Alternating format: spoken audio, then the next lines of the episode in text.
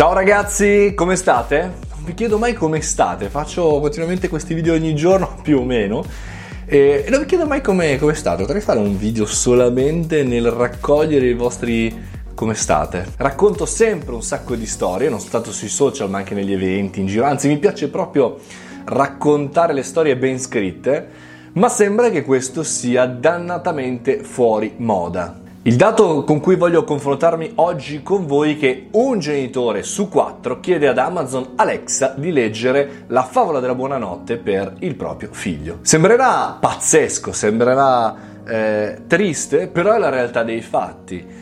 Un genitore su quattro chiede a un dispositivo tecnologico, in questo caso Alexa, di raccontare la storia della buonanotte. Sì, proprio quella in cui vi mettete lì tranquilli con eh, vostro figlio, non sono genitori ma immagino che si faccia così, si chiacchiera e fondamentalmente si, eh, ci si addormenta insieme. Chiacchiera però raccontando una storia, raccontando una, una bella storia di avventura, oppure di maghi, oppure di natura, ma lo si fa insieme, human to human, persone. Dati che arrivano da questo bellissimo osservatorio che vi metto tra i commenti e che mi stupiscono un po', ma fino a un certo punto. Mi stupiscono dal punto di vista del racconto, perché ho avuto la fortuna qualche, qualche mese fa di intervistare eh, Francesca Cavallo, autrice, eh, intervistare grazie agli amici di Slash, autrice di questo capolavoro che è stato, diciamo, ehm, un, un po' un successo mondiale, anzi senza un po', storie della buonanotte per bambini ribelli.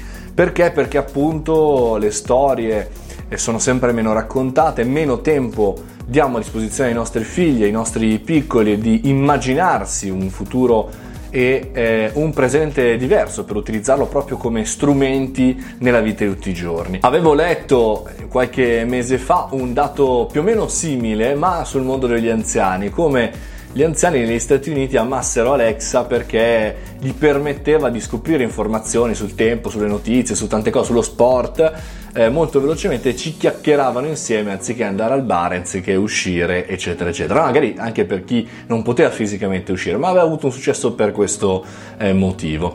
Un po' similarmente, devo dire la verità, è questa notizia in cui un genitore su quattro preferisce far sì che Alexa eh, racconti la sua storia. Ora, eh, va fatta una precisazione chiaramente perché non è soltanto la voce di Alexa, poi nell'articolo troverete tutti i dettagli, ma anche il fatto che magari lanciamo un audiolibro, lanciamo una skill con un racconto fatto da persone, quindi non con la voce robotica però effettivamente entra all'interno delle nostre case quello che non era riuscito a fare il mondo della televisione e soprattutto YouTube, internet in generale, malgrado nei ristoranti no? troviamo dei bambini con davanti l'iPad per far riposare anche un attimo i genitori e viversi una serata, una cena tranquilla, perché tante volte non c'è quella possibilità no? di stare un po', un po sereni eh, insieme e dall'altra parte invece il fatto che anche a casa, anche nel letto, anche nella vita di tutti i giorni, il dispositivo va a diciamo suffragare quello che dovrebbe essere un nostro momento di svago, un nostro momento